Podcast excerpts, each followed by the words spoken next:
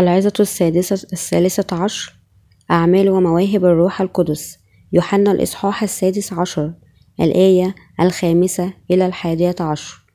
وأما الآن فأنا ماضي إلى الذي أرسلني وليس أحد منكم يسألني أين تمضي. لكن لأني قلت لكم هذا قد ملأ الحزن قلوبكم لكني أقول لكم الحق أنه خير لكم أن أنطلق لأنه إن لم أنطلق لا يأتيكم المعزي. ولكن إن ذهبت أرسله إليكم ومتى جاء ذلك يبكت العالم عن خطية وعلى بر وعلى دينونة. أما على خطية فلأنهم لا يؤمنون بي وأما على بر فإني ذاهب إلى أبي ولا ترونني أيضا. وأما على دينونة فلأن رئيس هذا العالم قد دين. في تكوين الإصحاح الأول الآية الثانية إنه مكتوب وكانت على الأرض خربة وخالية على وجه الغمر ظلمة وروح الله يرف على وجه المياه. نحن يمكن أن نرى من هذه الفقرة أن الذي الروح القدس لا يسكن في القلوب المليئة بالارتباك والخطية لكن فقط يحيا في قلوب أولئك الذين يؤمنون بالبشارة الحسنة ومع ذلك العديد من الناس في ارتباكهم. وفراغهم يقعون تحت تأثير الإيمان الموهوس قائلين بأنهم يريدون أن يقبلوا سكن الروح القدس بينما عندهم خطية في قلوبهم. البشارة الحسنة ليست قبول الروح القدس في حالة, في حالة نشوة الهوس. يحل عمل الشيطان على المؤمنين بالهوس الديني بلا قواعد ويسقط الناس الموهوسين دينيا بسهولة تحت تأثير خداع الشيطان وقوته. لكن الروح القدس هو شخص الله الذي يتمتع بالعقل والمشاعر وله مشيئة مؤكدة لقد عمل مع الله الآب ويسوع المسيح ابنه في خلق هذا العالم. نحن سنتعلم الآن عن نوعية عمل الروح القدس الذي عمله في هذا العالم. الروح القدس يدين العالم على الخطية. ما هو عم أول عمل أساسي للروح القدس؟ إنه يدين العالم على الخطية. الناس الذين أدينوا بواسطته هم أولئك الذين لا يقبلون البشارة الحسنة لمعمودية يسوع بواسطة يوحنا ودمه على الصليب. يدين كل الخطاة وأسام أولئك الذين لا يثقون بالبشارة الحسنة للماء والروح. يدين العالم على بر الله. ما الأمر الثاني الذي يعمله الروح القدس؟ يشهد على بر الله وإنجاز يسوع لخلاص الخطاة من أسامهم. يوحنا الإصحاح السادس عشر الآية العاشرة. قال وأما على بر فلإني ذاهب إلى أبي ولا ترونني أيضا. يجب أن نعرف ماذا يعني بر الله في الكتاب المقدس. هو يعني حقيقة أن يسوع أخذ كل أسامي العالم خلال معموديته بواسطة يوحنا وأن كل من يؤمن به يمكن أن يصبح برا خلال نعمة الله. يسوع قد عمد بواسطة يوحنا المعمدان وقبل كل أسامي العالم. سفك دمه على الصليب قد قام وأصبح مخلص كل الخطاة. هذه هي البشارة الحسنة التي قدمها لنا الله أخذ يسوع كل أسامي العالم خلال الماء والدم طبقا لإرادة الله وأصبح رب حياتنا. الروح القدس يساعد الناس على الإيمان ببشارة معمودية يسوع بواسطة يوحنا ودمه على الصليب. هكذا يساعدهم ليكسبوا مغفرة لأجل جسامهم. يجب أن تعرف أن أعمال الله في الثالوث تكاملية. الروح القدس يحمل يعمل للبشارة الحسنة. يجعل الناس يؤمنون بحب, بحب الله وهو يضمن أيضا صدق البشارة الحسنة الحقيقية للماء والروح. يدين العالم على دينونة ما هي مهمة الروح القدس الثالثة؟ يحطم أعمال الشيطان. يهمس الشيطان في أفكار الناس قائلا. أنت يمكن أن تؤمن بيسوع لكن فقط فكر في المسيحية كواحدة من العديد من الأديان العالمية. يحاول الشيطان أن يعيق الناس عن الإيمان بمعمودية يسوع ودمه على الصليب لكي يكونوا لا يكونوا قادرين أن يحصلوا على مغفرة لأجل أسامهم حتى إذا آمنوا بيسوع. ولأن الشيطان يحط من المسيحية لمجرد ديانة عادية العديد من الناس يسقطون ضحايا لمكره بأن سبب الإيمان بيسوع هو أن يصبحوا أناسا صالحين. ومع ذلك الغرض الحقيقي للإيمان بيسوع هو الولادة الثانية كأبرار أنت لا يجب أن يكون لك الإيمان الباطل. الإيمان الباطل لا يمكن أن يقدسك بغض النظر عن كم تؤمن بيسوع كثيرا. إذا كان لك الإيمان الباطل فلن تعرف أو ترى يسوع بوضوح بسبب أكاذيب الشيطان الروح القدس يصبح ضمان الخلاص لأولئك الذين يخلصون بواسطة الإيمان بالبشارة الحسنة للماء والروح. إن كل اعتقادات أولئك الذين عندهم خطية في قلوبهم هي بدون فائدة. الروح القدس يشهد لحقيقة البشارة الحسنة. يسوع قد عمد ليأخذ كل أسامي العالم وهو قد صلب ليدفع أجرة الخطية. الروح القدس يشهد لهذه الحقيقة. الروح القدس ينصح كل أناس العالم أن ينالوا غفران كل أساميهم بواسطة الإيمان بالبشارة الحقيقية. ومع ذلك يجب أن نتذكر أن الروح القدس يدين ويحاكم أولئك الذين لا يقبلون البشارة الحسنة في قلوبهم. كل شخص يجب أن يكون عنده الإيمان المبارك. ما هو الإيمان المبارك؟ إنه الإيمان الذي يقودنا أن ننال سكن الروح القدس خلال مغفرة الخطية ومع ذلك نرى العديد من المسيحيين في أنحاء العالم ما زال عندهم خطية في قلوبهم مع أنهم احتفظوا بإيمانهم بيسوع منذ وقت طويل. كلما طالت فترة إيمانهم بيسوع كلما أصبحوا خطاة. المشكلة الأكبر التي تعوقهم عن الخلاص من آثامهم هو أنهم يعتقدون أن التكلم بالألسنة والرؤى هي براهين أنهم قد قبلوا الروح القدس هم غافلون عن دينونة الله لآثامهم العديد من الناس في هذا العالم لا يمكن أن يميزوا عمل الروح القدس من عمل الشيطان. إن عمل الشيطان يقود الناس إلى حالة ارتباك بواسطة تقديمه لهم اعتقادات باطلة ومع ذلك يقودهم نحو الهلاك. هذا ما يحاول الشيطان أن ينجزه بواسطة الانقلاب ضد الله. الشيطان يجعل الناس يسقطون تحت تأثير الاعتقاد بالخرافات ويتخذهم عبيدا له. يسكب الشيطان فيهم رغبة اختبار المعجزات الخارقة والعجائب. بواسطة جعلهم يعتقدون بأن مثل هذه الخبرات أسمن من نوال سكن الروح القدس خلال الإيمان بالبشارة الحسنة. ومع ذلك الروح القدس يسمح للناس أن يروا عالم الله من خلال كلمة الله خلال الروح القدس. يمكنهم أن يعرفوا ويؤمنوا أن الله خلق الإنسان أن الله يحبهم وأن الله يريد أن يخلصهم. إن خطتي للخطاة كانت أن يسوع المسيح يخلصهم من أسامهم خلال بشارة الماء والروح وأن يدعوهم أن يعيشوا في محبته بواسطة الإيمان. بطرس الأولى الإصحاح الثالث الآية الحادية والعشرون تقول هناك أيضا مثال الآن الذي يخلصنا أي المعمودية أيضا. بطرس الأولى الإصحاح الأول الآية الثالثة والعشرون تقول مولودين ثانيا لا من زرع يفنى بل مما لا يفنى بكلمة الله الحية الباقية إلى الأبد. إن عمل الروح القدس هو أن ينير الإنسان على حقيقة الخطية البر والدينونة وليجعلهم مؤمنون بتلك الحقائق. الروح القدس يجعلهم يعرفون عن دينونة الله وأنهم يمكنهم أن يخلصوا من كل أساميهم بواسطة الإيمان بالبشارة الحسنة. لمعمودية يسوع ودمه على الصليب. الروح القدس يعطيهم معرفة أنه فيهم عندما يكون عندهم الإيمان ببشارة الماء والروح. إلى هذا الحد نحن قد تفحصنا أعمال الروح القدس. كل الناس في هذا العالم يمكن أن ينالوا سكن الروح القدس ومحبة الله فقط عندما يحصلوا على مغفرة الآثام بواسطة الإيمان ببشارة يسوع الحسنة للماء والروح. شخصية الروح القدس إن الروح القدس هو الله القدير. يمتلك الخصائص الأساسية للشخصية أي الفكر العاطفة والإرادة. لأن الروح القدس يمتلك الفكر هو يتفحص حتى أعماق الله. كورنثوس الأولى الإصحاح الثاني الآية العاشرة. وقلوب البشر. لأن الروح القدس يمتلك عاطفة هو يسر من أولئك الذين يؤمنون بكلمة الله. لكنه يتنهد بعمق على غير المؤمنين أيضا. البار يمكن أن يشعر بمحبة الله خلال الروح القدس. إن الروح القدس يدعى أيضا المعزي.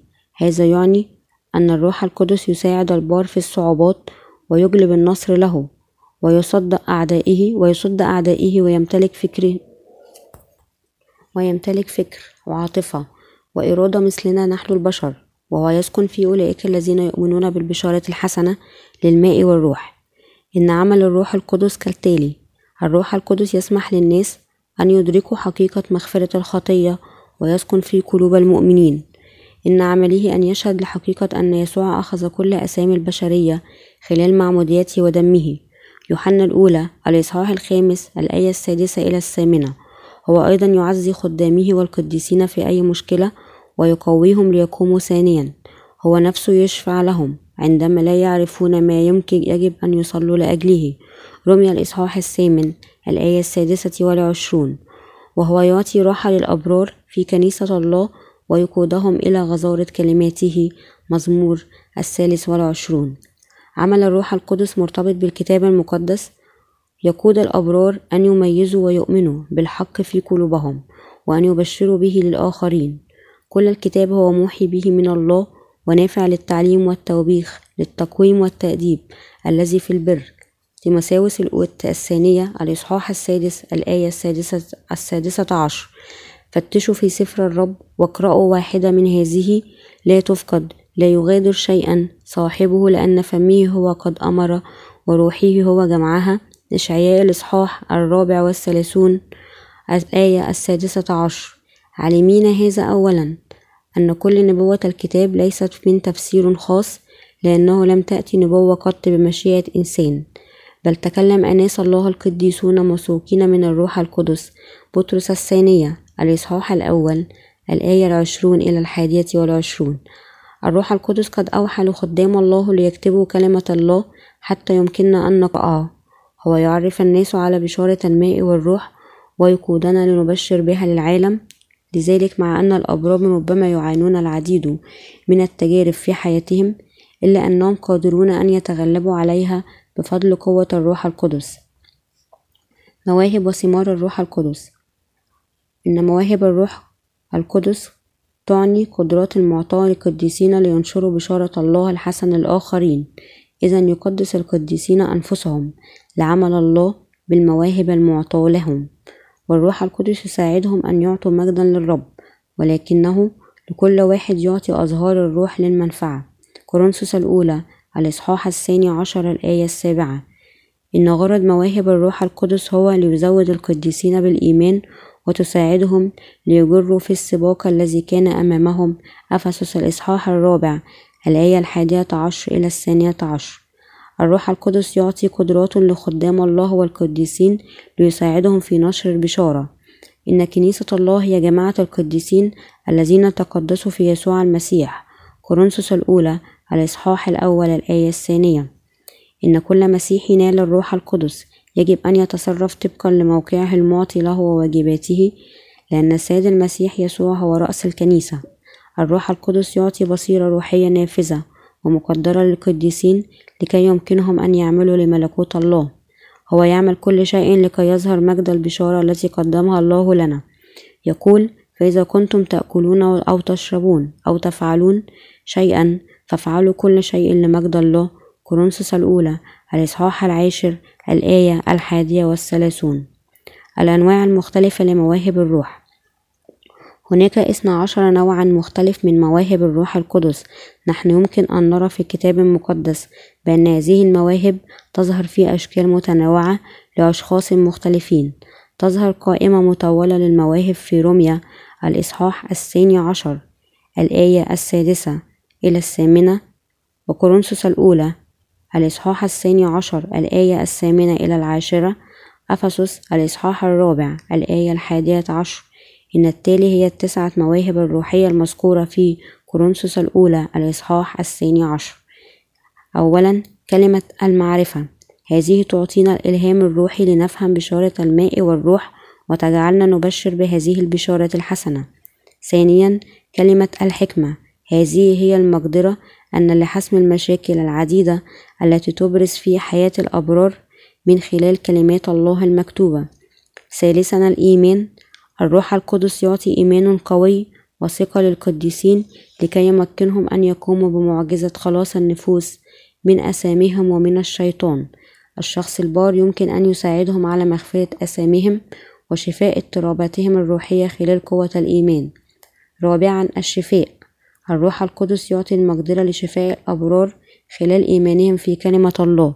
خامسا عمل المعجزات هذه الموهبة المدهشة التي تسمح للقديس أن يعمل عمل الله بواسطة الإيمان بكلمة الله.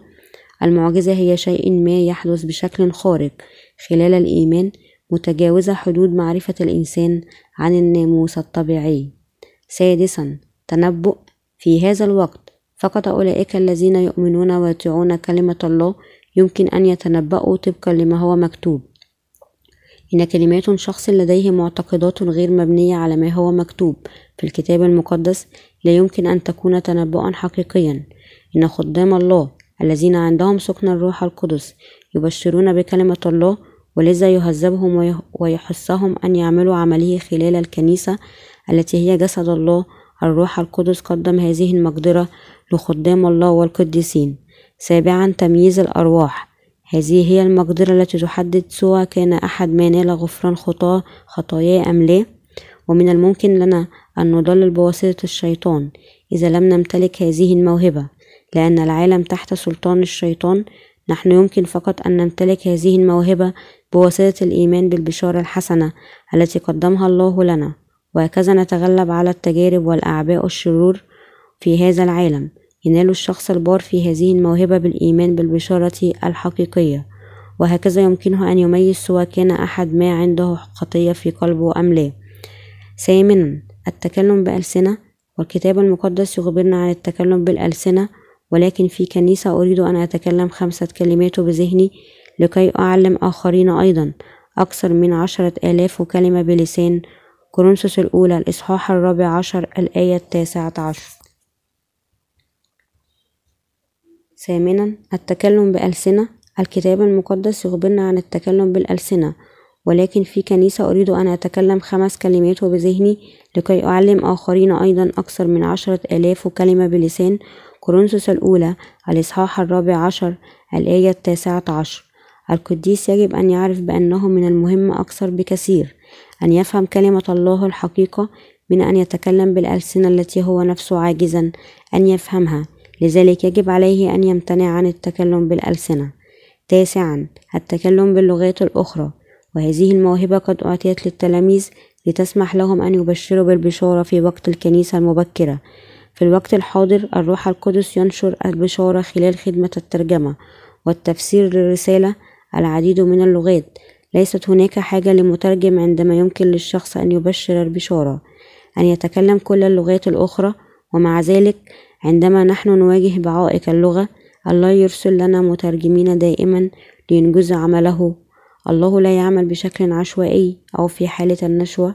الروح القدس يعمل في البشارة الحسنة ويقود القديسين أيضا ليترجموا البشارة للغات المتعددة. ما هي ثمار الروح القدس؟ بخصوص ثمار الروح القدس الكتاب المقدس يخبرنا.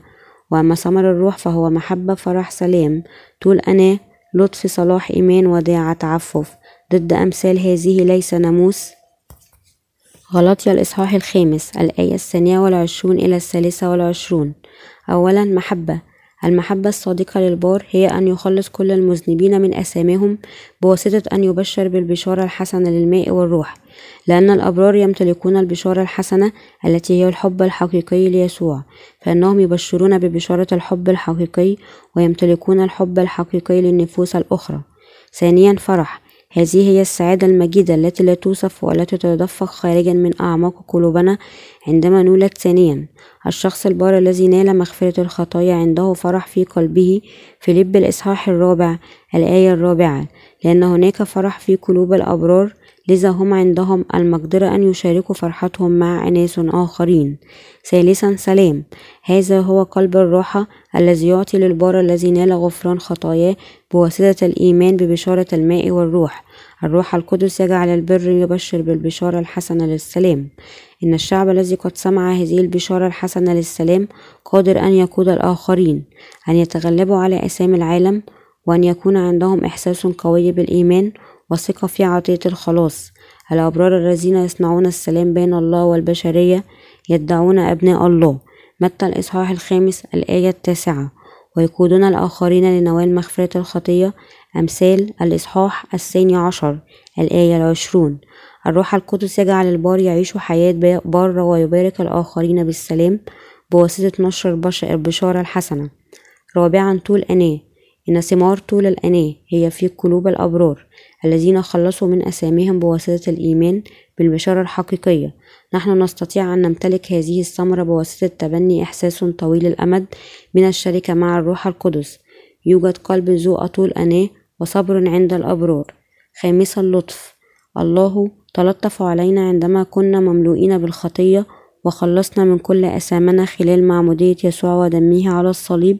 نحن يمكن أن نحب ونتلطف على الآخرين لأن يسوع قد تلطف علينا وطهر كل أثامنا ولأننا آمنا به وقبلنا نعمته. إن الإبرار لهم قلوب مليئة باللطف وثمار البشارة الحسنة. سادسا صلاح. الصلاح هنا يعني فضيلة الأبرار. عندهم صلاح وإيمان عميق بالرب في قلوبهم. سابعا إيمان. يعني القلب الممتلئ بالإيمان في الله. إيمان القديس يأتي من الإخلاص ليسوع. ثامنا وداعة. هذه تعني المقدرة أن نفهم الآخرين بالكامل ونعاملهم بدفء ولطف في قلوبنا. الأبرار لهم القلوب التي تحب أعدائها وتصلي لنجاتهم. تاسعا تعفف. التعفف هو المقدرة على ضبط النفس أن تتجنب الحياة الفاسقة وبدلا من ذلك أن تعيش ضبط النفس والاعتدال. الامتلاء بالروح القدس. ما نتيجة الامتلاء بالروح القدس؟ إن نوال هذه البركة يسمح للقديسين أن يعيشوا كتلاميذ السيد المسيح يسوع. وينضمون لكنيسة الله. الروح القدس يجعل الأبرار يصبحون آلات بر ويكرسوا نفسهم لينجزوا إرادة السيد المسيح. إن إرادة الأبرار تحكمها إرادة الرب وهم يكرسون إراديا كل أملاكهم ومواهبهم له.